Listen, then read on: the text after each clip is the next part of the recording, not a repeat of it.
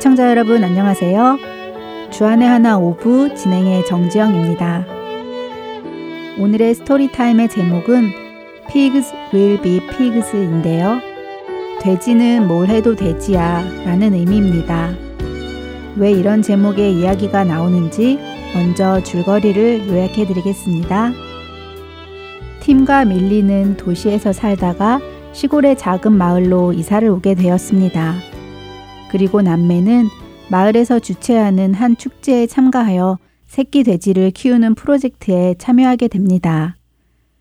남매는 자신들의 돼지를 잘 키워서 꼭 이 프로젝트에서 우승을 차지하겠다고 다짐하면서 먼저 돼지에게 에나벨이라는 예쁜 이름부터 지어줍니다. 아버지께서는 돼지를 우리로 데려가 흙탕물에서 뒹굴게 하고 먹다 남은 음식을 먹이로 주자고 말씀하시지만 남매는 도저히 에나벨을 그렇게 키울 수는 없다고 말합니다. 하지만 아버지는 돼지가 가장 좋아하는 것은 진흙탕에서 뒹굴고 먹다 남은 음식들도 맛있게 잘 먹는 것이며 그것이 그들의 천성이라고 알려주시죠. 그러나 아버지의 말씀에 동의할 수 없는 남매는 자신들의 고집대로 에나벨을 다른 애완동물처럼 깨끗이 샤워도 시켜주고 쓰레기가 아닌 맛있는 음식을 주며 더러운 흙탕물이 아닌 깨끗한 곳에서 에나벨을 놔두기로 합니다. 돼지가 진흙탕에서 뒹굴고 음식 쓰레기를 먹는 이유는 인간이 돼지를 돼지우리에서 키우고 음식 쓰레기를 주었기 때문에 그렇게 자랄 수밖에 없는 것이라고 말하면서 말이죠. 남매는 돼지 에나벨을 깨끗이 씻어 어머니가 아끼시는 꽃밭에 두기로 합니다. 저녁 식사를 마치고 남매는 부모님께 에나벨을 보여주고 싶어서 꽃밭으로 두 분을 모셔갔습니다. 하지만 꽃밭은 엉망이 되어 있었고 에나벨 역시 어디로 갔는지 보이지가 않았습니다.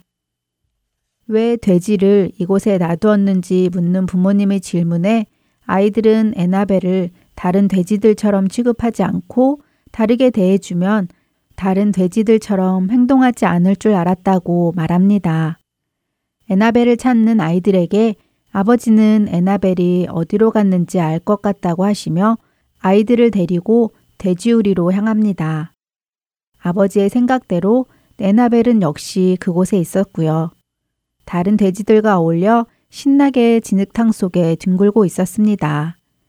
깨끗이 샤워도 시키고 예쁜 리본까지 달아주었는데도 에나벨이 왜 다시 더러운 진흙으로 향하는지 팀과 밀리는 이해가 되지 않았습니다. 이러한 남매에게 아버지는 새가 하늘을 날고 물고기가 수영을 하는 것처럼 돼지가 진흙탕에서 뒹구는 것은 돼지들의 본성이라고 설명해 주시죠. 그리고 아이들은 그러면 돼지의 이런 본성을 바꿀 방법이 없느냐고 묻지요. 그 질문에 아버지는 근처에 있는 양을 가리키며 설명을 해 주십니다.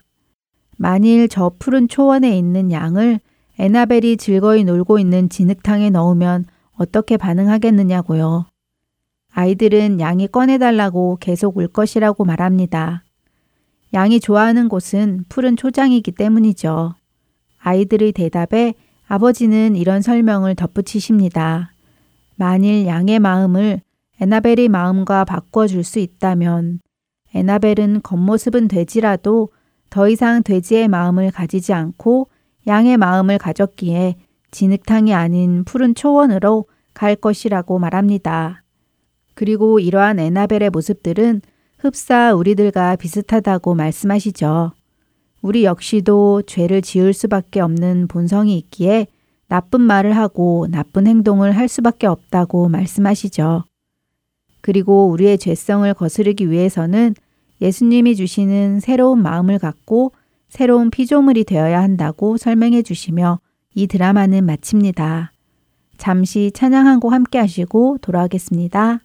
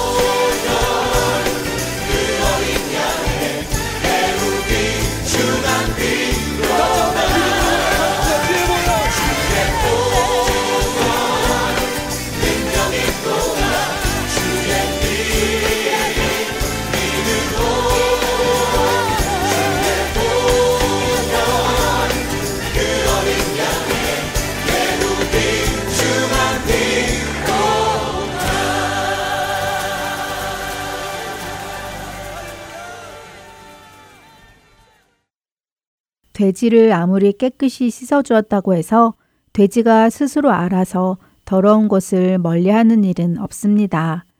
돼지는 아무리 깨끗하게 씻어주어도 여전히 돼지이기에 자신의 본능을 따라 진흙탕에 들어가서 놀고 쓰레기를 먹기 때문이지요.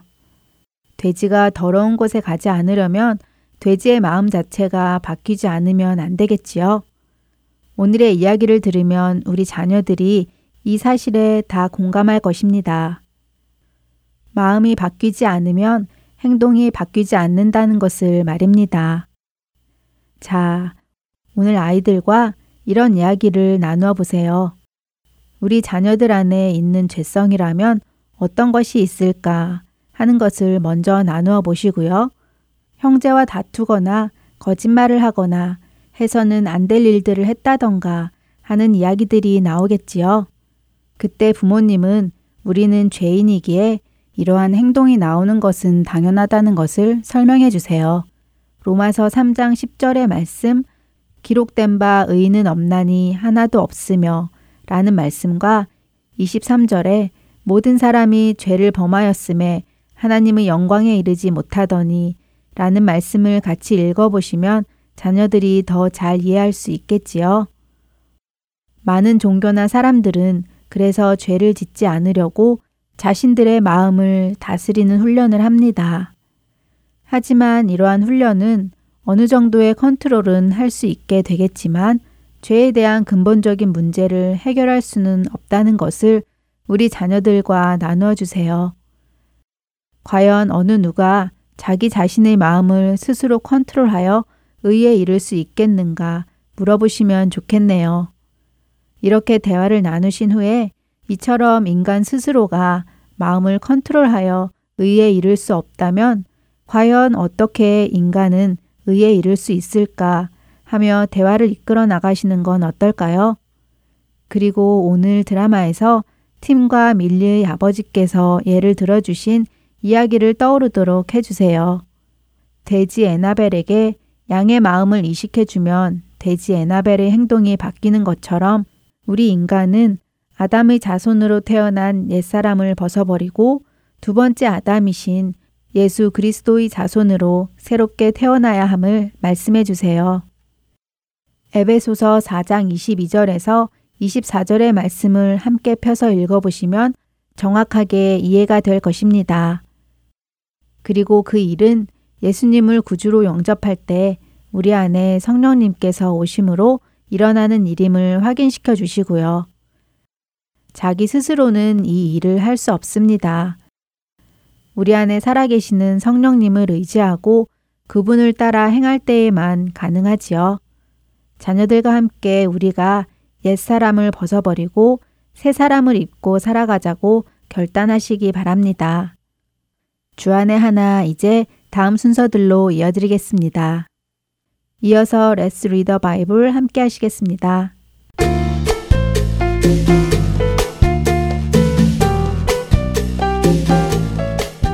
애청자 여러분 안녕하세요. Let's Read the Bible 진행의 박재필입니다.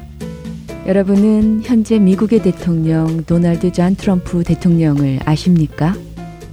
여러분은 그에 대해 얼마나 아시나요? 그가 미국의 몇 번째 대통령인지 아시나요? 그는 미국의 45대 대통령입니다. 그가 진행하던 TV쇼 이름은 아시나요? 어프렌티스라는 쇼였습니다. 그러면 혹시 그의 생년월일은 아시는지요? 아마도 트럼프 대통령의 생일을 내가 알아야 하는 이유가 뭐야? 라고 오히려 되묻는 분도 계실 것 같네요. 그의 생일은 1946년 6월 14일입니다. 왜 갑자기 트럼프 대통령의 개인적인 사실에 대해 이야기를 하는지 궁금하시죠? 사실 제가 처음에 여러분께 여러분은 현재 미국 대통령인 도널드 트럼프 대통령을 아시나요? 라고 물었을 때 대부분의 여러분은 안다고 대답하셨을 것입니다. 어떤 분은 그가 몇 대 대통령인지도 맞추셨을 것이고 어떤 분은 그가 진행하던 TV쇼의 이름도 맞추셨을 것이고요. 심지어 생년월일을 알고 계시는 분도 계셨을지 모르죠. 그러나 제가 오늘 여러분들께 묻고 싶은 것은 여러분이 트럼프 대통령을 알고 그에 대한 개인적인 사실을 안다고 해서 여러분이 백악관 앞에 가서 트럼프 대통령을 만나러 왔다고 문을 열어달라면 열어줄까요? 난 트럼프 대통령의 풀네임을 알고 그의 생년월일을 알고 그가 미국의 45대 대통령이라는 것을 압니다. 라고 한다고 해서 백악관의 문이 열릴까요? 그렇지 않을 것입니다. 하지만 열리는 방법이 있습니다. 그것은 트럼프 대통령이 여러분을 개인적으로 안다면 열리지요. 트럼프 대통령이 직접 내가 그 사람을 아니 들여보내세요 라고 한다면 열릴 것입니다. 참된 안다는 것은 이처럼 내가 그를 알고 그도 나를 아는 것입니다. 서로를 아는 것이지요. 우리가 천국에 갈 때를 생각해 보십시오. 우리는 예수님에 대해, 하나님에 대해 많은 지식을 가지고 있습니다. 그분이 창조주이심을 알고 그분이 십자가에서 우리의 죄를 지고 죽으심도 알지요. 그런데 그런 지식이 있다고 해서 천국의 문이 열리는 것은 아니라는 것입니다. 천국의 문이 열리기 위해서는 그분이 우리를 아셔야 한다는 것입니다. 예수님은 누가복음 13장 25절에서 이렇게 말씀하십니다. 집주인이 일어나 문을 한번 닫은 후에 너희가 밖에 서서 문을 두드리며 주여 열어주소서 하면 그가 대답하여 이르되 나는 너희가 어디에서 온 자인지 알지 못하노라 하리니 예수님을 주여라고 부르는 사람이라도 예수님이 알지 못하면 그 문은 열리지 않는다는 말씀입니다. 그렇다면 우리는 어떻게 해야 예수님이 우리를 알게 되실까요? 바로 예수님을 구주로 믿고 그분의 말씀을 따라 살아갈 때 그분이 우리를 아시고 우리도 그분을 아는 것입니다. 여러분은 예수님의 말씀을 따라 살아가고 계시나요?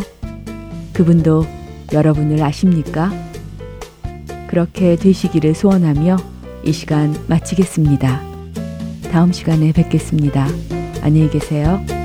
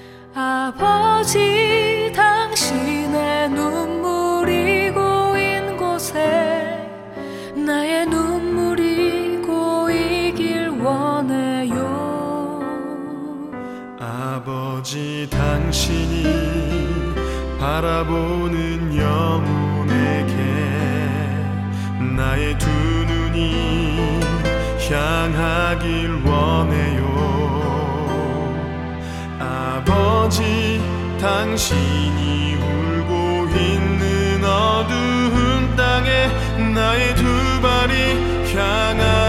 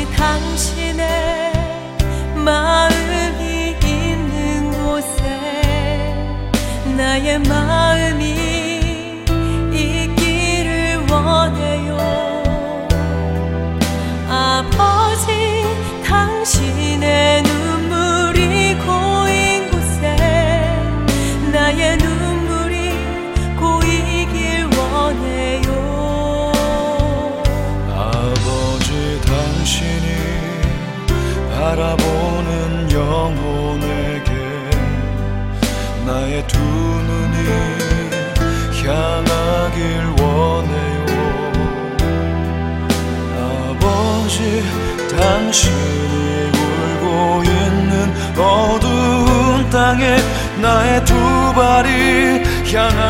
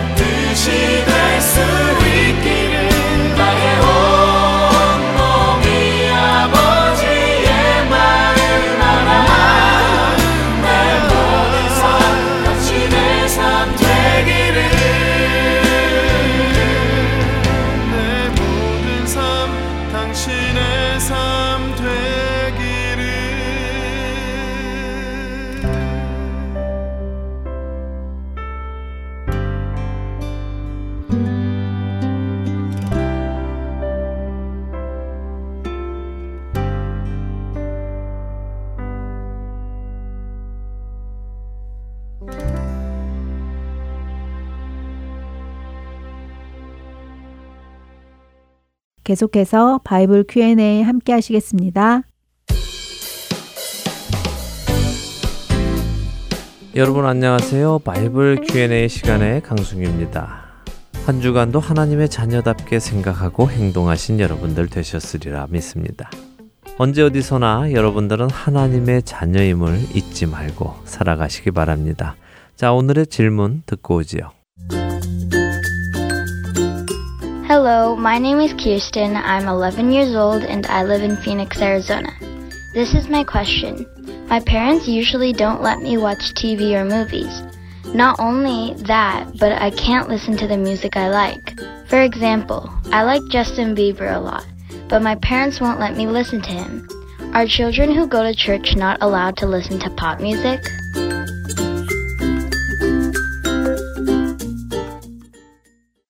네, 오늘 질문은 크리스천들이 세상 음악을 들어도 됩니까? 하는 질문인데요. 아, 우리 자녀가 세상 음악을 듣는데 부모님께서 듣지 못하게 하셔서 많이 속이 상한가 봅니다. 어, 이런 질문은 어린이들 뿐 아니라요. 청년들도 또 어른들도 자주 하시는 질문이기도 합니다. 여러분들은 어떻게 생각하십니까? 크리스천들은 세상 음악을 들어도 된다고 생각하십니까? 아니면 안 된다고 생각하십니까? 아마도 된다고 생각하니까 안 된다고 하는 부모님과 마찰이 있는 것이겠죠. 하지만 이 문제가 해도 되고 안 되고의 문제일까요? 그렇게 간단하게 yes or no로 대답될 만한 문제이겠는가 하는 것입니다. 이것은 꼭 음악만의 문제는 아닙니다. 미디어 전체를 다 포함하지요. TV나 영화, 책, 음악, 인터넷 등 말입니다. 성경을 찾아보면서 성경에서는 어떤 말씀을 해주시는지 함께 찾아보도록 하지요. 먼저 여러분들께 질문을 하나 하면서 시작해 보겠습니다. 여러분들은 왜 세상 음악을 듣고 싶으십니까? 멜로디가 듣기 좋아서 그렇습니까? 아니면 신이 나서 그렇습니까? 혹은 친구들이 다 듣는데 나만 안 들으면 친구들과 사이가 멀어질까봐 그렇습니까? 뭐 여러 가지 이유가 있겠지요. 물론 세상 음악을 듣고 안 듣고 하는 것이 우리의 구원을 잃어버리는 문제와 관련이 있지는 않습니다. 그래서 혹시라도 팝송을 들으면 지옥에 갑니까? 하는 생각이나 질문은 하지 마시기를 바랍니다. 대신 이런 생각은 해보도록 하지요. 음악을 듣는 것, 혹은 TV를 보는 것, 또 어떤 책을 읽는 것, 이런 것들은 모두 우리의 영혼에 무언가를 공급하는 것이라는 것입니다. 우리가 입을 통해 음식을 먹으면 그 음식이 소화가 되어 영양분이 되어서 우리 몸에 퍼져나가서 우리의 몸을 이루는 것처럼 우리의 영도 눈과 귀를 통해 들어오는 어떠한 정보들을 소화하여 그 영양분을 통해 우리의 영의 건강을 지킨다는 것이죠. 예를 들어 우리가 매일같이 영양가가 없는 프로즌 푸드나 패스트 푸드만을 먹는다면 우리의 몸의 건강은 어떻게 될까요? 기억하시죠? 예전에 한 영화 감독이 실제로 매일같이 패스트푸드를 30일 동안 먹으며 자신의 몸에 어떤 변화가 오는지를 다큐멘터리로 제작한 적이 있었습니다. 그는 한 달 만에 체중이 24파운드가 늘었고요. 신체 나이 지수가 4살이나 더 늙어버렸습니다. 그리고 우울증과 간질환까지 얻었지요. 불과 30일 만에 말입니다. 그리고 그는 이렇게 30일 만에 망가진 몸을 원상태로 돌리는데 14개월이라는 시간을 소요했습니다. 우리의 영에도 이와 같은 일들이 일어납니다. 우리의 영에 건강하지 못한 영의 양식들이 들어오면 우리의 영의 건강을 망가뜨리게 됩니다. 쉬운 예로 시리즈 만화 한 편을 보면 야, 잘 보았다. 참 재밌었다 하고 끝나게 됩니까? 아니면 어 재미있다. 또 다음 편을 보고 싶은데 하면서 또 보게 됩니까? 어떤 영화에서 재미난 장면을 보면 야 재미있다 하고 단지 웃고 끝나게 됩니까? 아니면 하 재밌겠는데 나도 한번 해봐야지라고 하게 됩니까? 물론 모든 사람들이 다 같은 반응을 보이지는 않습니다. 어떤 사람들은 스스로를 잘 컨트롤 하지요. 하지만 어떤 사람들은 미디어에 컨트롤을 당하게 되기도 합니다. 특별히 음악은 가사가 가지고 있는 주제가 나의 머릿속에 그리고 영혼 속에 지속적으로 들어오게 됩니다. 그리고 그 가사가 가지고 있는 가치관은 나의 가치관에 영향을 주지요. 자, 이제 본격적으로 이야기를 해보겠습니다. 성경은 고린도전서 10장 23절에서 모든 것이 가하나 모든 것이 유익한 것은 아니요 모든 것이 가하나 모든 것이 덕을 세우는 것은 아니라고 말씀하십니다. 세상 음악 들어도 되냐고 물으셨지요? 네, 됩니다. 하지만 세상 음악을 듣고 나서 내 마음이 하나님을 더 향하게 되지 않고 오히려 하나님을 멀리 하게 된다면 어떻게 해야 할까요? 세상 음악을 듣는 것은 가하지만 그 세상 음악을 듣는 것이 유익하지는 않은 것이겠죠? 대답은 간단합니다. 내가 지금 어떤 일을 하려는데 그 일이 예수님 안에서 나에게 유익한 일인가, 덕이 되는 일인가를 생각해 보고 그렇다면 해도 되는 것입니다. 만일 세상 음악을 듣고 난 후에 내가 주님을 향한 열정이 더욱 살아나고 예수님을 더욱 섬기고 싶다는 생각이 마구 든다면 우리는 더 많이 세상 음악을 들어야 하겠지요. 그러나 그런 일은 생기지 않습니다. 그리스도인이라면 매일같이 그리스도를 닮아가는 데에 힘을 써야 합니다. 나의 영에 무엇을 넣어 주어야 내가 매일같이 그리스도를 닮아가기 위해 노력을 할까요? 한번 여러분 스스로 생각을 해 보시기 바랍니다. 어린이 여러분들은 아직 자신의 감정이나 행동을 컨트롤하기에 완전하지 않습니다. 그렇기에 그것을 아시는 여러분의 부모님께서 판단을 해 주시고 된다 혹은 안 된다라고 말씀을 해 주시는 것입니다. 여러분의 부모님은 여러분을 그 무엇보다도 더 사랑하십니다. 그렇기에 여러분 부모님의 결정을 믿으시기 바랍니다. 이 결정은 여러분을 사랑해서 내리신 부모님의 결정이기 때문입니다. 끝으로 여러분이 결정하는 데에 도움이 될 만한 성경 구절 하나를 읽어드리고 마치도록 하지요. 로마서 12장 1절에서 2절의 말씀입니다. 그러므로 형제들아 내가 하나님의 모든 자비하심으로 너희를 권하노니 너희 몸을 하나님이 기뻐하시는 거룩한 산 제물로 드리라. 이는 너희가 드릴 영적 예배니라. 너희는 이 세대를 본받지 말고 오직 마음을 새롭게 함으로 변화를 받아 하나님의 선하시고 기뻐하시고 온전하신 뜻이 무엇인지 분별하도록 하라. 이 말씀을 잘 묵상하시면 여러분들은 좋은 결정을 내리실 것입니다. 하나님의 선하시고 기뻐하시고 온전하신 뜻이 무엇인지 분별하는 우리가 되기 바랍니다. 바이블 Q&A 여기에서 마치고 저는 다음 주 이 시간에 다시 만나 뵙겠습니다. 안녕히 계십시오.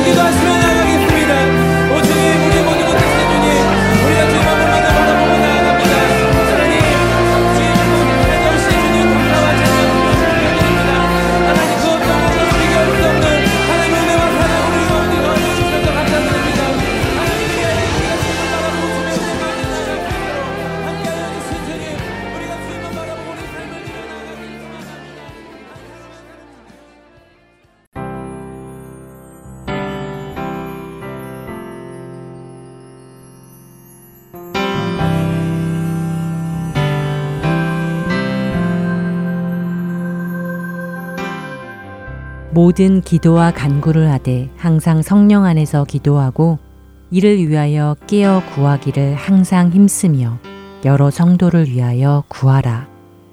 에베소서 6장 18절은 성도들이 항상 성령님 안에서 깨어 기도하며 모든 성도들을 위해 기도하라고 하십니다.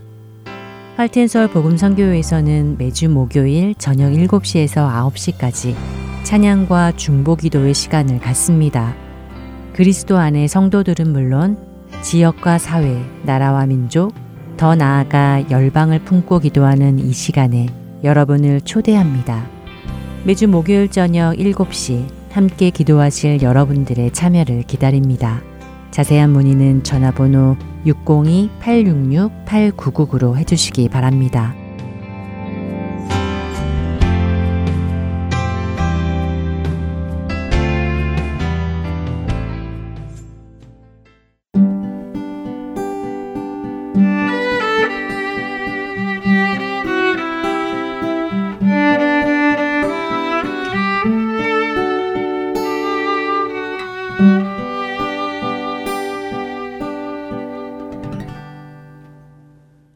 설교로 이어집니다.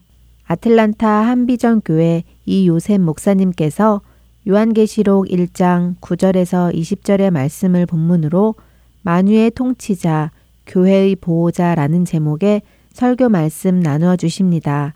은혜의 시간 되시기 바랍니다. 시대마다 그 시대를 군림하는 나라들이 있습니다. 그래서 우리가 인류의 역사를 돌아다 보면은 그 시대마다 그렇습니다.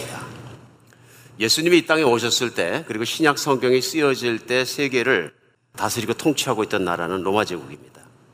그래서 로마 제국이 로마로부터 시작해서 나라를 점령하시고 군사력이 커지니까 나중에는 얼마나 커졌는지 가는 곳마다 다 점령을 해서 지금 털키 지역이 소아시아 지역, 그리고 그 아래 내려와서 이라크와 이란 지역, 중동 지방 지역들, 그 다음에 아프리카의 북부 지역들. 그래서 세계를 다스리는 나라였다. 그래서 대표적으로 하는 말이 뭐냐면 모든 길은 로마로 통한다.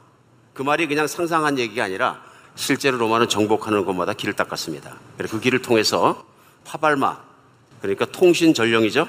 말을 타고 소식을 전하는 통신 전령들이 말을 타고 달렸고, 그 다음에 불량미가 움직였고, 모든 무역들이 일어났고, 그 길을 통해서 정 다스려졌고, 길을 통해서 세계를 정복해 나갔습니다. 그래서 그 중에 일부 길들은 2000년 전에 닦은 길임에도 불구하고 오늘날도 포장하고 자동차도로 쓰이든지 아니면 돌을 덮은 그 길이 유럽에서 그대로 쓰이고 있다고 얘기를 듣습니다. 그런 면에 봐서 예수님이 오셨을 때의 로마는 엄청난 영향력을 가지고 통치했던 것을 볼 수 있습니다. 우리 성경을 대하면서 볼때 예수님께서 왜 로마 시대에 오셨을까 하는 것 많은 사람들이 인정하는 것이 뭐냐면 절대로 우연히 그렇게 오지 않으셨다.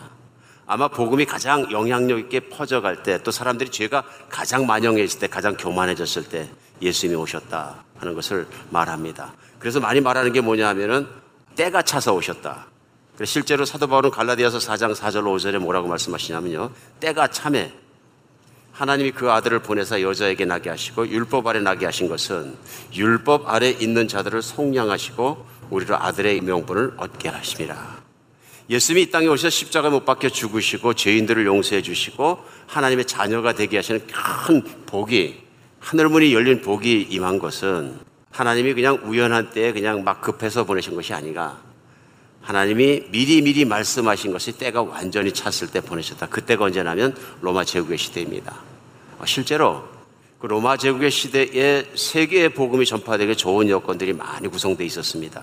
우선은 로마의 힘으로 말미암아 춘추 전국 시대처럼 각 나라마다 싸우는 시대가 아니라 로마가 군림해서 소위 팍스 로마나라고 얘기하는 로마의 평화기가 임하게 되었다.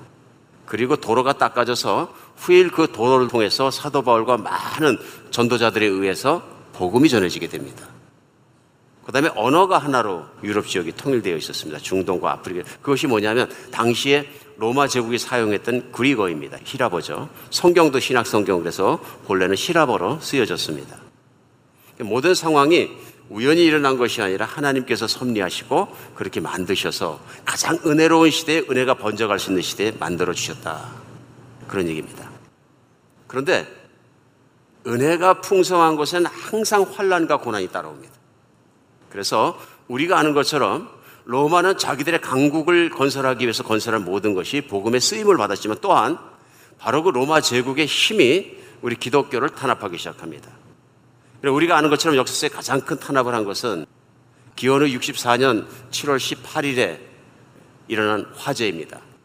한 기름 공장에서 불이 일어나기 시작하는데 그 불로 말미암아 로마 시가 거의 다 타버리게 되고 이제 당시 로마 황제였던 네로 황제는 그 사건의 주범으로 기독교인 당시에는 극소수였던 기독교인들에게 뒤집어 씌우로 말미암아서 기독교인들이 로마 안에 있던 사람들이 핍박을 받기 시작하고 근데 그냥 핍박을 받은 것이 아니라 방화범과 여러 가지 죄명을 씌워서 그들을 잡아들여서 여러 가지 방법으로 비참하게 죽이게 됩니다.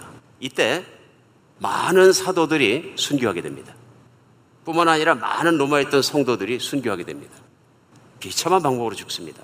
그러나 믿음을 포기하지 않고 영광스러운 모습으로. 그래서 우리가 오늘날도 역사의 영화 속에 뭐 쿠오바디스나 이런 영화들을 보면 그 모습들이 나옵니다.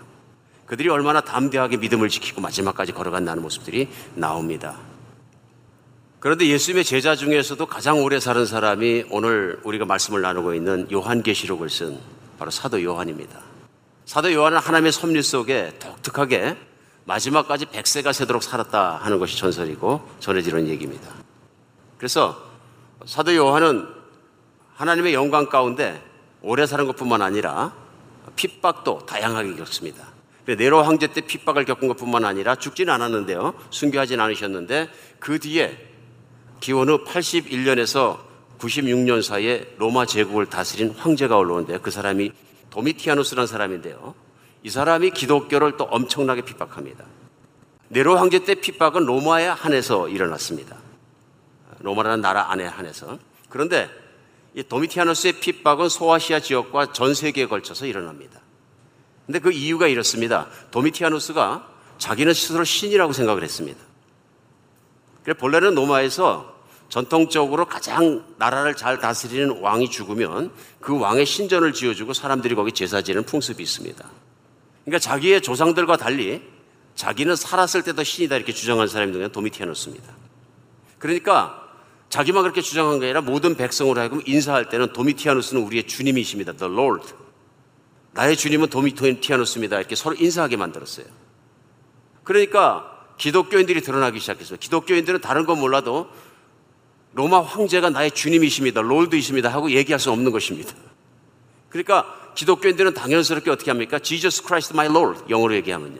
예수 그리스도가 나의 주님이십니다. 이렇게 할 수밖에 없고 도미티아누스는 신이시고 나의 주님입니다. 한 얘기를 고백할 수가 없는 거예요. 신은 유일한 하나님 뿐이시고 우리의 정말 Lord, 우리 주님은 예수님밖에 없다 하는 얘기. 그러니까 그런 상황에서 기독교가 많이 번져 있었기 때문에 그러니까 네로 황제가 다스리던 이제부터 30년이 지난 시점에 도미티아노스 황제가 다스린 기독교가 로마 제국 전체에 만연하게 퍼져 있었기 때문에 도미티아노스 입장에서 볼 땐 기독교가 자기의 권력을 도전하는 위협적인 요소로 본 것입니다. 그러니까 핍박이 이만저만한 것이 아닙니다. 수많은 사람들이 순교하고요. 교회마다 핍박을 받고요. 어, 예수님을 믿는 사람들은 해고되고요. 재정을 빼앗기게 되고요. 죽음을 심전 당하게 되고 그런 상황이었습니다. 소아시아 지역에서 아마도 사역하고 있던 사도 요한은 마찬가지 핍박을 당해서 반모라는 섬에 갇히게 됩니다. 그러니까 우리가 사도행전을 보면은 밀레도라는 곳에서 사도 바울이 에베소 교회 장로들을 모아서 마지막으로 예루살렘 올라가고 로마 감옥으로 갇히기 전에 기도했던 장소가 있습니다. 지금도 반모란 섬이 있다 그러는데요. 그 밀라드라는 항구에서부터 한 48km 떨어진 곳에 작은 무인도 섬 같은 아주 작은 섬입니다. 무슨 도시가 있고 그런 섬이 아니고요. 유배 간 거죠.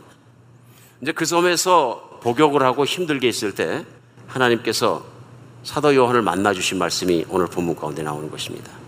그래 요한 계시록은 계시록이 시작하자마자 요한 계시록을 하나님께 주신 특별한 이유들을 요한이 전한 말씀을 통해서 드러내 주십니다. 그래 오늘 본문 구절을 시작할 때 나 요한은 너희 형제요 예수의 환란과 나라와 참음에 동참한 자라 하나님의 말씀과 예수를 증언하였으므로 말미암아 반모라 하는 섬에 있었더니 하고 얘기합니다. 제일 먼저 요한은 각 교회에 서신을 적어서 전하면서 말합니다. 나 요한은 여러분의 형제다. 특별히 예수 그리스도 안에 있는 모든 믿는 사람들이 가족이다 하는 것을 먼저 강조합니다. 그런데 예수님의 형제 곧 예수님의 가족이 되는 독특한 상황을 얘기합니다. 세 가지를 얘기합니다. 제일 먼저 예수님의 환란에 동참하는 사람이다. 그 다음에 예수님의 나라에 하나님의 나라에 동참하는 사람이다. 그리고 예수님으로 말미암아 고난을 참는 일에 동참하는 사람이다. 예수님을 잘 믿는 사람의 세 가지 사인에 대해서 얘기합니다. 시작하자마자 제일 먼저는 믿음으로 말미암아 환란이 올 때 도망가지 않고 내가 예수님을 부인하지 않고 환란에 참여하는 사람들이고요. 두 번째는 예수님의 나라가 튼튼해지고 좋아지고 확장하고 견고하게 서가는 일을 위해서라면 환란과 모든 것도 감당할 수 있는 그 나라를 위해서 살아가는 사람들이고요. 세 번째는 예수님의 참음에 동참하는 사람이다. 예수님께서 이 땅에 있을 때 사람들의 거역함을 참고 모든 것을 참은 것처럼 이제도 받는 환란과 모든 것을 끝까지 참는 것이 그리스도인들의 가장 중요한 동참하는 요소이다 얘기합니다. 그래서 오늘 우리가 볼 때 환경적으로 보면은 그 당시에 그리스도인들만큼 비참한 사람이 없습니다. 변변한 직장도 얻을 수 없고요. 내가 그리스도입니다. 얘기하는 순간에 난 쫓겨납니다. 심지어는 황제의 명령, 명령에 의해서 재산도 몰수당하고요. 그러니까 재정적인 피해뿐만 아니라 직장도 잡을 수가 없으니까 돈을 벌 수가 없고 아주 어려운 처지에 있는 것입니다. 이제 사도 요한도 반모섬에 갇혀 있기 때문에 영향력을 끼칠 수가 없습니다. 갇혀 있거든요. 그런데 오늘 본문 가운데 우리가 분명히 알 수 있고 또 역사 속에서 확인할 수 있는 것은 사도 요한의 인생이 반모섬에 무인도섬에 갇히니까 끝났느냐? 그렇지 않습니다. 거기서 그는 그 인생에서 가장 위대한 일을 작업을 합니다. 그 고독한 땅에서 그 갇힌 곳에서 하나님께서 보여주신 천국의 모습과 미래의 모습을 보면서 요한계시록을 쓰게 되는 것입니다. 그래서 요한계시록에는 인류의 역사와 미래에 일어난 모든 일들이 파노라마가 지나가듯이 비춰주십니다. 하나님은 실수가 없는 분이십니다. 그래서 사도 요한이 그런 핍박과 환란 중에도 그 믿음을 지켜 살 수 있었던 가장 중요한 요인이 있습니다. 그것이 뭐냐면 하나님께서 그를 지키시고 하나님께서 그에게 믿음과 희망을 주셨다는 것입니다. 오늘 본문은 이 세상에서 하나님의 가장 사랑하는 교회가 환란을 당하고 있을 때 예수님께서 교회를 도와주신 방법이 그대로 나와 있습니다. 그것은 뭐냐면 사도 요한으로 하여금 예수님을 볼 수 있게 해주신 것입니다. 사도 요한이 요한계시록에 나오는 말씀대로 영광 받으신 예수 그리스도를 정말로 얼굴로 뵐 수 있도록 부르신 바트까지는 거의 제가 계산해 보니까 대략 한 60년 정도의 세월이 흘렀습니다. 예수님이 승천하실 때 사도원에 한 30세 초반 정도 되었다. 모든 사람이 생각할 수 있습니다. 가장 어린 나이에 제자가 되었기 때문에. 그럼 그로부터 지금 환란이 일어나는 것이 도미티아노스의 가장 극도 이른 게 기원후 90년대. 그러니까 지금 90세라고 생각하면 60년이라는 세월은 그냥 지나가는 것입니다. 그러면 세대가 두 번 바뀌는 그 세월 속에서 믿음이 연약해질 수 있습니다. 사역하면서 지칠 수 있습니다. 환경이 열악하고 어려운 속에서 힘이 빠질 수 있습니다. 그런 사도 요한을 하나님께서 불러 올리셔서 예수 그리스도의 영광받은 모습을 보여주십니다. 이것이 은혜 중의 은혜입니다. 예수님은 사도 요한을 밤모섬에 안 갇히게 하실 수 있고 편안하게 하실 수 있고 마음대로 복음을 전하게 하시고 기독교의 우호적인 황제를 세워주실 수 있습니다. 이게 많은 사람들이 생각하는 은혜인 것 같습니다. 예수님은 그렇게 하지 않으셨습니다. 반대로 반모성에 갇힌 사도 요한을 불러 올리셨습니다. 그리고 오늘 본문 가운데는 그가 본 예수 그리스도를 전하고 있습니다. 그 영광 받으신 예수님의 모습을 보니까 12절부터입니다. 16절까지 읽겠습니다. 몸을 돌이켜 나에게 말한 음성을 아래로 돌이킬 때 일곱 금초대를 보았는데 13절 첫 대사의 인자 같으니까 발에 끌리는 옷을 입고 가슴에 금띠를 띠고 14절 그의 머리와 털의 희귀가 흰 양털과 눈 같으며 그의 눈은 불꽃 같고 15절 그의 발은 풀무에 단련한 빛난 주석 같고 그의 음성 많은 물소리와 같으며 16절 그의 오른손에 일곱 별이 있고 그 입에는 좌우에 날성검이 나고 그 얼굴은 해가 힘있게 비치는 것 같더라. 무슨 말씀입니까? 예수님이 사도 요한에게 주신 가장 큰 은혜는 뭐냐면 그를 불러 오셔서 만나 주신 겁니다. 마음속에 생각 속에서 믿는 예수님이 아니라 과거에 몇십 년 전에 내가 정말 그분을 붙잡고 내가 사도 요한이 요한일서에서 얘기하는데 내가 그분을 붙잡고 보았고 만졌고 말씀을 들었고 나누었다 하는 체험보다 더 확실한 체험을 주십니다. 그때는 이 땅 가운데 계실 예수님을 보았는데 이제는 천국에 올라가서 영광 받으신 왕으로서의 예수님, 제사장으로서의 예수님, 영광스러운 예수님을 그가 보았다 하는 얘기입니다.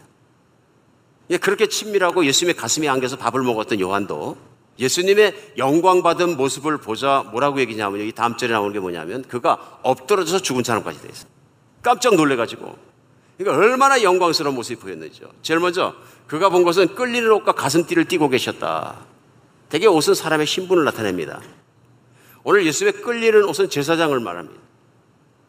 그리고 가슴에 금띠가 있었다는 것은 우리 쉽게 생각할 수 있습니다. 황금은 왕을 얘기합니다. 다스리는 것을 권세를 얘기합니다. 그 머리털의 희기가 양털 같고 눈과 같다. 희다는 것은 항상 순결한 것을 얘기합니다. 깨끗하고 순결한 분이셨다. 눈은 불꽃 같고 능력과 모든 것을 꿰뚫어 볼 수 있는 지혜와 모든 것을 말합니다. 그 발은 푸른 풀에 달려한 주석 같다. 음성은 많은 맑은 물소리 같았다. 어느 누구도 하나님, 예수님의 권위 앞에서 꼼짝할 수 없을 만큼 위험하신 모습, 아름다우신 모습, 순결하신 모습, 거룩하신 모습을 본 그대로입니다. 그러니까 그 다음 17절에서는 또 사도요원의 반응이 나옵니다. 내가 볼 때 그의 발 앞에 엎드려 죽은 자 같이 되며 그가 오른손을 내게 얹고 이르시되 두려워 말라 나는 처음이요 마지막이니 8절 곧 살아있는 자라 내가 전에 죽었었노라 볼지어다 이제 세세토록 살아있어 사망과 음부의 열쇠를 가졌다 하고 말씀하십니다. 오늘 죽은 사람처럼 엎드려 있는 사도 요한에게 손을 대시고 물론 일으켜 주셨겠죠. 그리고 말씀하십니다. 두려워하지 말라. 내가 시작이고 마지막이다. 그리고 나는 죽음을 극복한 존재이다. 그러면 말씀하십니다. 내가 사망과 음부의 열쇠를 가지고 있다. 이 세상의 키를 내가 들고 있다. 오늘 이 말씀 속에서 우리는 정말로 생각해 봐야 되는 게 뭐예요? 예수님이 어떤 분이냐 하는 것입니다. 예수님이 이 말씀 속에 사도 요한에게 힘을 주시면서 하신 말씀 뭐냐면 내가 만왕 중의 왕이고 내가 만유의 통치자라고 말씀하시는 거예요. 오늘 기독교인이 가장 어려운 점은 뭐냐면요. 로마의 황제입니다. 폭군을 만난 거예요. 악한 사람을 만난 거예요. 교만한 황제를 만난 거예요.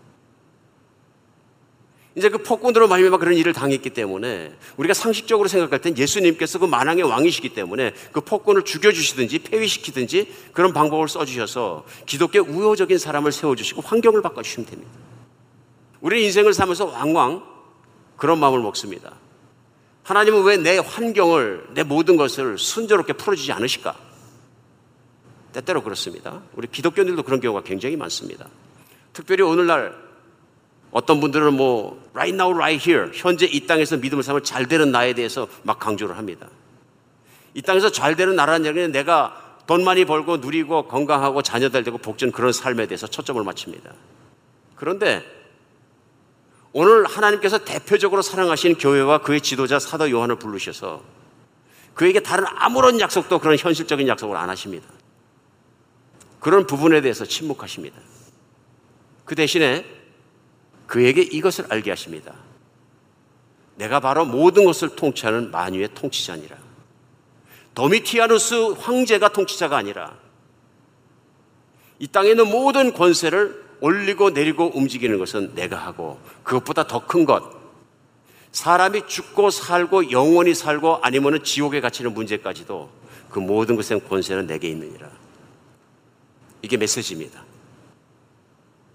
환란 받고 있는 사도 요한에게 환란 받고 있는 각 교인들에게 가장 큰 메시지는 뭐냐 하면요. 도미티아누스의 폭정을 두려워하지 마라. 사람을 살리기도 하고 죽이기도 하고 영원히 살게 하는 그리스도 예수를 바라보라 하는 것입니다. 내가 환란 속에 사역하고 십자가에 못 박기까지 아버지께 충성했던 것처럼 너희도 환란을 당하고 힘든 일을 당할수록 편하게 되는 것과 성공하는 것과 정말 이 모든 걸 벗겨주는 거에만 신경 쓰지 말고 더욱더 나를 바라보라 하는 것입니다. 그래 요한계시록은 시작되자마자 예수님께서 이것을 기록해서 모든 교회에 전하라. 그 당시에 모든 교회가 환란 속을 지나가고 있을 때 예수님께서 교회에 헤어 주신 가장 큰 은혜는 뭐냐면요. 예수님을 더 잘 믿을 수 있도록 도와주신 일입니다. 오늘 화두에 도미토하누스의 박해에 대해서 말씀을 하면서 시작을 했습니다. 물론 오늘 요한계시록의 배경이 됩니다. 많은 경우에 우리 요한계시록을 열 때 많은 분들이 미래에 대해서 무엇을 알 수 있는 신비적인 안경을 끌고 덤벼들려고 합니다. 그리고 뭔가 신비한 영적인 것을 풀어서 뭐가 채워지는 것을 기대하면서 열기도 합니다. 전적으로 잘못된 것입니다. 저는 요한계시록을 함께 나누면서 첫 장부터 시작해서 나누고 싶은 것이 있습니다.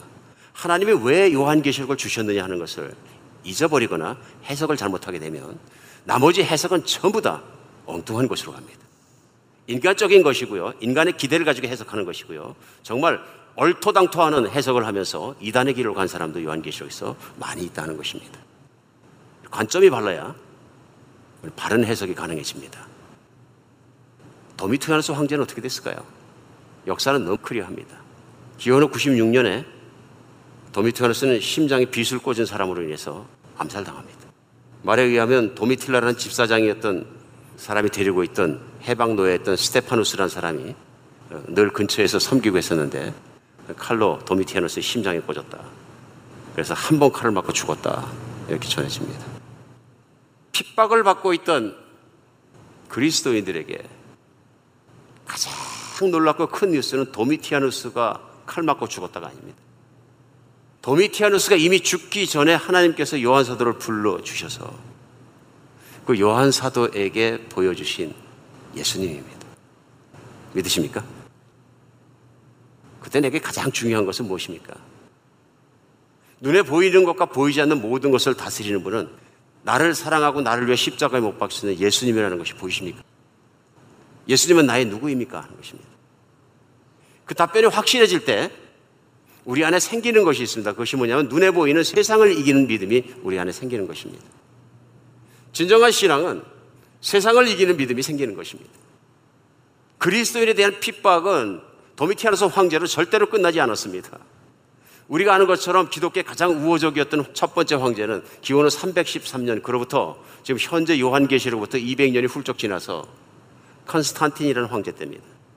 우리가 잘 아는 것처럼 그는 밀라노에서 전투를 승리하고 밀라노 칙령을 내려서 그 벌드기에 뭐라고 얘기하냐면 이제부터 기독교는 이방 종교가 아니라 로마의 국교라고 선포합니다.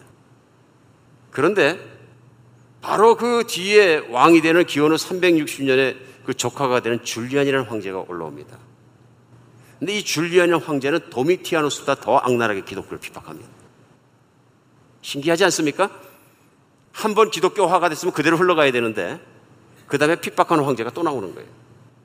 그래 이런 얘기가 있습니다. 줄리안 황제가 어, 그는 그 라벨이 별명인데 뭐라고 하면 배신자라는 이름을 가지고 있는 사람입니다.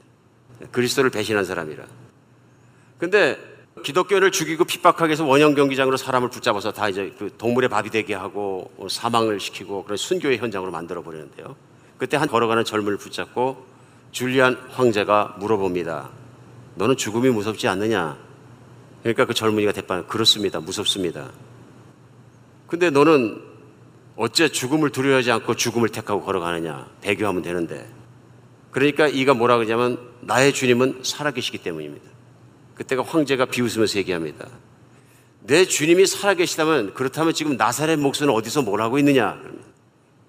신이 아니라 인간일 뿐이다 하고 얘기하는 것입니다. 그랬더니 이 젊은이가 한참 생각하더니 얘기합니다. 폐하 지금 나의 주님은 나사렛 예수 그리스도께서는 폐하 같은 사람을 위해서 관을 짜고 계십니다. 이 일이 361년에 일어났는데요. 2년 뒤인 363년에 그는 전쟁터에서 죽습니다. 그리고 전쟁터에서 죽으면서 유명한 말을 남깁니다. 뭐라 그러냐면, 오, 갈릴리 사람이여. 그대가 진정한 승리자다. 죽음 앞에 꼼짝 못 하는 거예요. 황제도 꼼짝 못 하고요. 아무것도 아는 거예요. 우리 인생도 그런 것 같습니다. 때에 따라 우리가 착각해서 인생을 성공을 걸고 승부를 거는 게 뭐냐면 잘 사는 것, 부자가 되는 것, 유명해지는 것, 존경받는 것, 뭐 어떤 괄목하면 인물이 되는 것, 이런 거에다가 막 그냥 푸시하고 인생을 살다가 어느 날 죽음 앞에 맞닥뜨릴 때도 있습니다. 오늘 사도원을 불러 올리셔서 예수님 다른 말씀하지 않으십니다. 내가 죽었다 살았다. 그리고 내 손에 음부와 권세를 내가 쥐고 있다. 그러므로 너는 담대해라. 두려워하지 말라. 내가 세상을 이긴 것처럼 너도 세상을 이기라고 말씀하시는 것입니다. 사랑하는 여러분, 우리 이런 믿음이 필요합니다. 요한계시록의 1장부터 마지막까지 관통하며 지나가는 메시지는 그것입니다. 하나님이 세상을 다스리신다. Jesus is in control. 하나님이 통치하신다. 하나님은 만유의 통치자이시다. 그러니까 the sovereignty of God, 하나님의 절대적인 권위에 대해서 설명하고 있는 것입니다. 그러면서 앞으로 계속되는 환상과 미래와 또 일어날 일도 무엇이냐면요. 더 많은 환란이 다가올지라도 그 환란 속에서 Don't worry, God is in control. 하나님이 다스린다는 것입니다. 믿으십니까? 오늘 그러면서 1장에서 본문 가운데 저희들이 사도 요한이 받았던 동일한 은혜가 우리에게 있어야 합니다. 반모섬에서 사도 요한은 얼마나 힘들었겠습니까? 갇혀 있으니까 사도로서 무능력해지고 전할 수도 없고 교회를 세울 수도 없고 얼마나 답답한 일입니까? 그러나 예수님께서 그를 불러주셔서 내가 컨트롤 한다. 그분을 나타내 주시고 가르쳐 주시고 믿음을 도와주신 말미암아 사도 요한은 성령 충만하게 됐을 줄 믿습니다. 그래서 그 섬에서 큰 일을 합니다. 요한계시록을 써서 각 지역의 교회 전파해서 각 지역의 교회가 요한계시록을 읽으면서 예수님을 다시 보는 것입니다. 요한계시록의 원저자는 그런 상황이 있었고 얼마나 큰 위로와 격려와 힘을 받았겠습니까? 요한계시록은 그런 각도에서 봐야지 1900년을 훅 뛰어갖고 오늘 내가 뭘 해석하고 내 생활에만 먼저 맞추려 그러면 요한계시록의 해석은 엉뚱한 것으로 갑니다. 왜 하나님은 어찌하여 이 환란과 핍박과 모든 것에 이걸 다 베껴주지 않으십니까? 이렇게밖에 얘기할 수 없지 않습니까? 왜냐하면 오늘 잘 되는 것만이 하나님의 나를 브레싱하신 증거라고 가르치고 믿고 살아가는 사람에게 환란이 닥쳤을 땐 답변이 없습니다.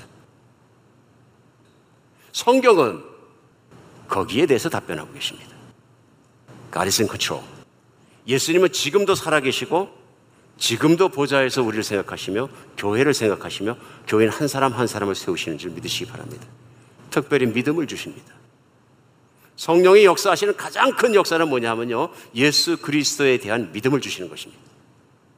하나님의 목적은 내가 부자가 되는 것이 아니라 하나님의 목적은 내가 이 세상에서 정말로 최고로 부럽게 잘 사는 것이 아니라 하나님의 목적은 이 세상에 있는 동안에 내가 하나님을 진짜로 믿어서 하나님으로 말미암아 세상을 이기는 믿음을 가진 믿음의 사람이 되는 것입니다.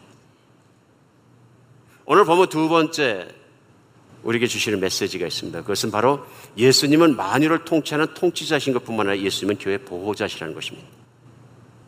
오늘 보면 10절, 11절입니다. 주의 날 내가 성령에 감동돼 내 뒤에 는 나팔 소리 같은 큰 음성을 들으니 11절 이르되 내가 보는 것을 두루마에 써서 에베소와 소모노와 보가모와 두아디라와 사대와 빌라델 라우디게아에 있는 일곱 교회 보내라. 오늘 예수님께서 사도 요한을 불러오신 것은 사도 요한뿐만 아니라 누구를요? 예수님을 섬기고 있는 정말로 환란 중을 지나고 핍박 중을 지나가는 각 교회를 생각하시고 그들에게 지금부터 내가 본 것을 그들에게 전하라. 무슨 말씀이에요? 그들을 위로하기 원하시는 거예요. 환란을 이길 힘을 주기 원하시는 거예요. 그래서 요한계시록은요, 읽으면 읽을수록 힘이 나는 책이 돼야 합니다. 이상하게 환상적인 계시나 그런 거 풀어가지고 뭐 이상한 생각만 하는 게 아니고요. 그러니까 요한계시록을 읽으면 읽을수록 크리스찬이 현실을 도전하고 뚫고 나갈 수 있는 힘이 있어야 되는데 요한계시록을 읽고 해석했는데 보니까 무서워가지고 집에다 물을 잔뜩 사다 놓고 음식 사다 놓고 어떤 도시로 도망가고 구레가 살고 이거 정말 웃기는 얘기죠. 오늘 두 번째 메시지는 이것입니다. 교회는 내 것이다. 교회는 내가 가장 사랑하는 것이다. 이것입니다. 그러니까 사도 요한에게 말씀하신 것도 꼭 이것을 적어서 교회에 전해라. 교회로 믿음을 갖게 하고 위로가 되게 하고 모든 역사와 모든 미래를 컨트롤하는 것은 예수님이라는 것을 알게 하는 이 메시지를 정하라는 것입니다. 초대교회는 이 요한계시록을 읽으면서 얼마나 큰 위로를 받았겠어요. 그렇지. 도미티에노스가 아니라 예수님이 신 컨트롤. 두 번째, 그것뿐만 아니라 예수님은 교회를 위해서 생명을 주시고 목숨을 바치신 분이고 약속하신 분이지. 교회는 절대로 이 땅 가운데 승리한다는 확신을 주는 것입니다. 12절에요. 내가 몸을 돌이켜 나에게 말하는 음성을 알고 돌이킬 때 일곱 금초대를 보았다. 얘기합니다. 그가 제일 먼저 본 것은 번쩍번쩍하고 불이 켜있는 금초대예요. 그 다음에 그 뒤에 계신 예수님께서 금초대 사이를 건. 여러분 이제 금초대 일곱 금초대 그러니까 촛대 일곱 개가 서 있는 게 아니고요. 예전에 그 성전에 성막에 성소에는 이제 촛대를 놓습니다. 그때 이제 구약에서 모세에게 하나님께서 분부하시고 만들었던 촛대는 금으로 쳐서 만들어서 원 기둥이 하나가 올라오고 가지가 양쪽으로 세 가지가 뻗어 있습니다. 세 가지인데 양쪽으로 뻗어 있으니까 총 여섯 개가 되죠. 가운데 기둥에서 올라간 하나까지 포함해서 일곱 개가 됩니다. 그것이 일곱 금초대입니다. 성경 안에서 구약과 신약에서 일곱은 항상 완전한 숫자를 상징합니다. 하나님이 완전하시기 때문에 그 성소를 밝힐 때도 완전한 촛불로 밝힙니다. 그런데 예수님을 뵀는데 예수님께서 그 일곱 금초대 사이에 뒤에서 왔다 갔다 하시더라 하나님. 근데 오늘 본문 마지막 20절입니다. 거기에서 예수님께서 감사하게도 그 의미를 풀어주십니다. 그러시면서 내가 본 것은 내 오른손에 일곱 범의 비밀과 일곱 금초대라 일곱 별은 일곱 교회 사자요 일곱 촛대는 일곱 교인이라. 예언을 이렇게 크리하게 풀어주신 게 없어요. 의미를 확 풀어주시는 거예요. 내가 지금 내 앞에서 보고 있는 일곱 금초대는 교회니라. 두 번째, 내 손에 별 일곱 개를 오른손이라고 말씀하셨어요. 오른손에 붙잡고 있는데 이 내가 붙잡고 있는 일곱 별은 일곱 교회 사자들이다. 오늘 한국 번역은 사자라는 얘기는 메신저예요. 메시지를 전하는 사람들이라. 무슨 얘기예요? 환란을 통과하고 있는 교회를 예수님께서 일으키시고 구해내서 제일 중요한 건 예수님 말씀이 선포되는 거예요. 믿으십니까? 진리와 말씀이 선포될 때 그 진리에 따라 사람들이 환경을 이길 수 있는 것이거든요. 그러니까 이길 수 있는 믿음은 어디서 냐면 말씀에서 오는 거예요. 그러니까 로마서 말씀대로 믿음은 들음으로 말미암고 들음은 말씀으로 말미암는다 하는 것이 뭐냐면 우리 예수 그리스도의 말씀이 들리고 깨달아지고 믿어지는 거예요. 이것이 성령께서 하시는 일입니다. 우리의 믿음의 본질은 보이지 않는 것을 본 것처럼 말씀을 듣고 믿는 데 있는 거예요. 받아들이는데. 믿으십니까? 오늘 그래서 교회 사자요 하고 하는 그 번역에 대해서 논란이 좀 있습니다. 이것은 어떤 신학자는 엔젤이다. 안겔로이 하는 말로다가 언어가 쓰였기 때문에 엔젤이다. 근데 안겔로이는 사실은 메신저란 말이 있거든요. 그러니까 어떤 성경은 메신저다. 전하는 자들이다. 오늘 그것이 천사냐 사람이냐 놓고 막 싸울 필요가 없는 게 본질적으로 일곱 금조대나 일곱 별이나 무엇입니까? 교회예요. 예수님은 교회를 너무 사랑하기 때문에 앞에 놓고 보시고 손바닥에 놓고 보시고 두 번째 꼭 쥐고 계신다. 그래서 다음 장인 오늘 본문은 나온 요한계시록 2장 1절은 시작하자마자 이렇게 얘기해. 에베소 교회 사자에게 편지하라. 오른손에 있는 일곱 뼈를 붙잡고 일곱 금초대 사이를 거니시는 이가 이르시되 에베소에 있는 메신저에게 전하라. 에베소에 있는 사역자에게 전하라.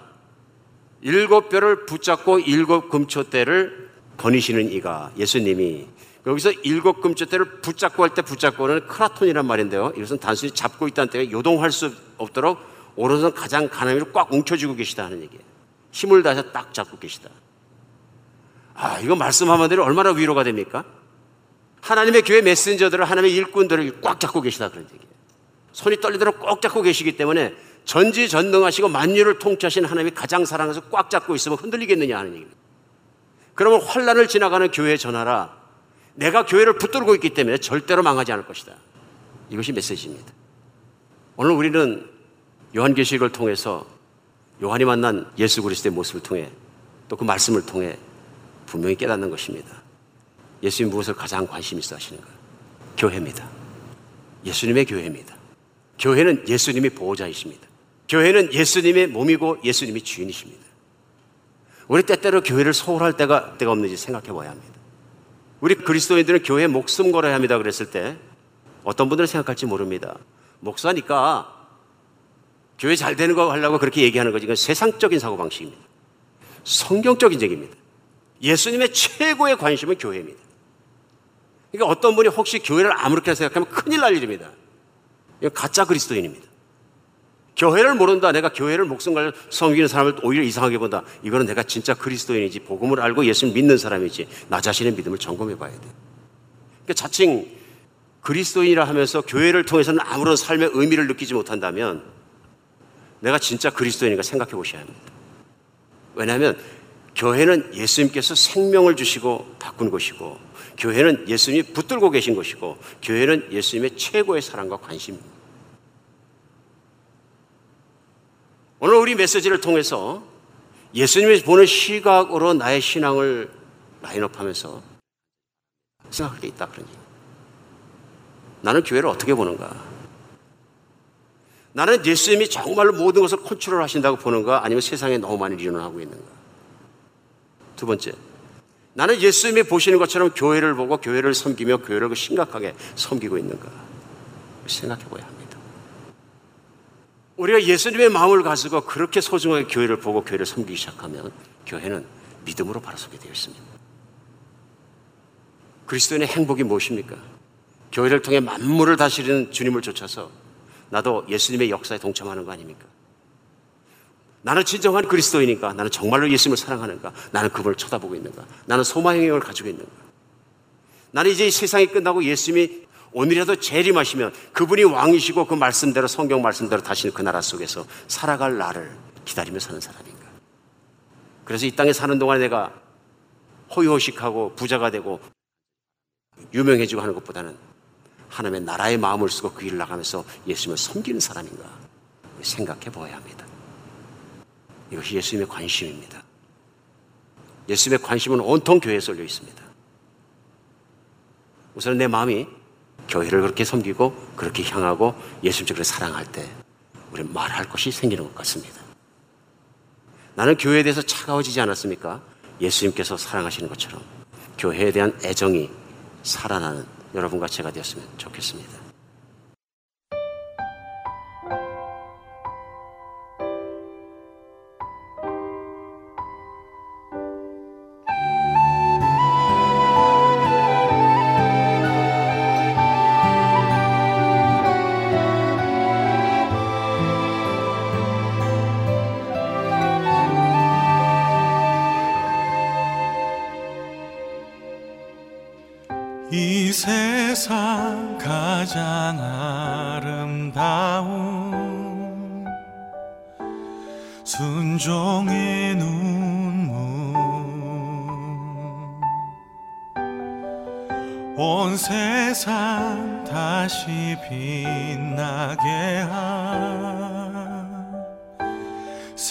십자가의 길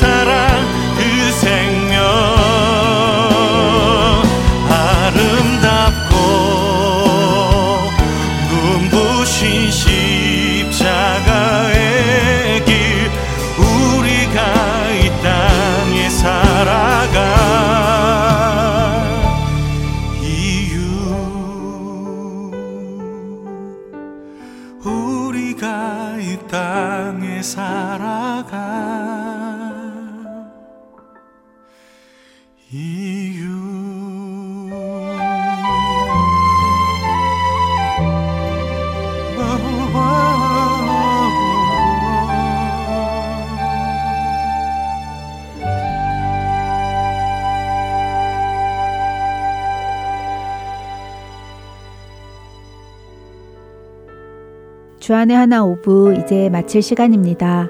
하나님의 자녀로서 선과 악의 갈림길에서 악을 이기고 선을 행하시는 한 주가 되시길 바라며 저는 다음 주에 다시 찾아뵐게요. 지금까지 진행의 정지영이었습니다. 안녕히 계세요.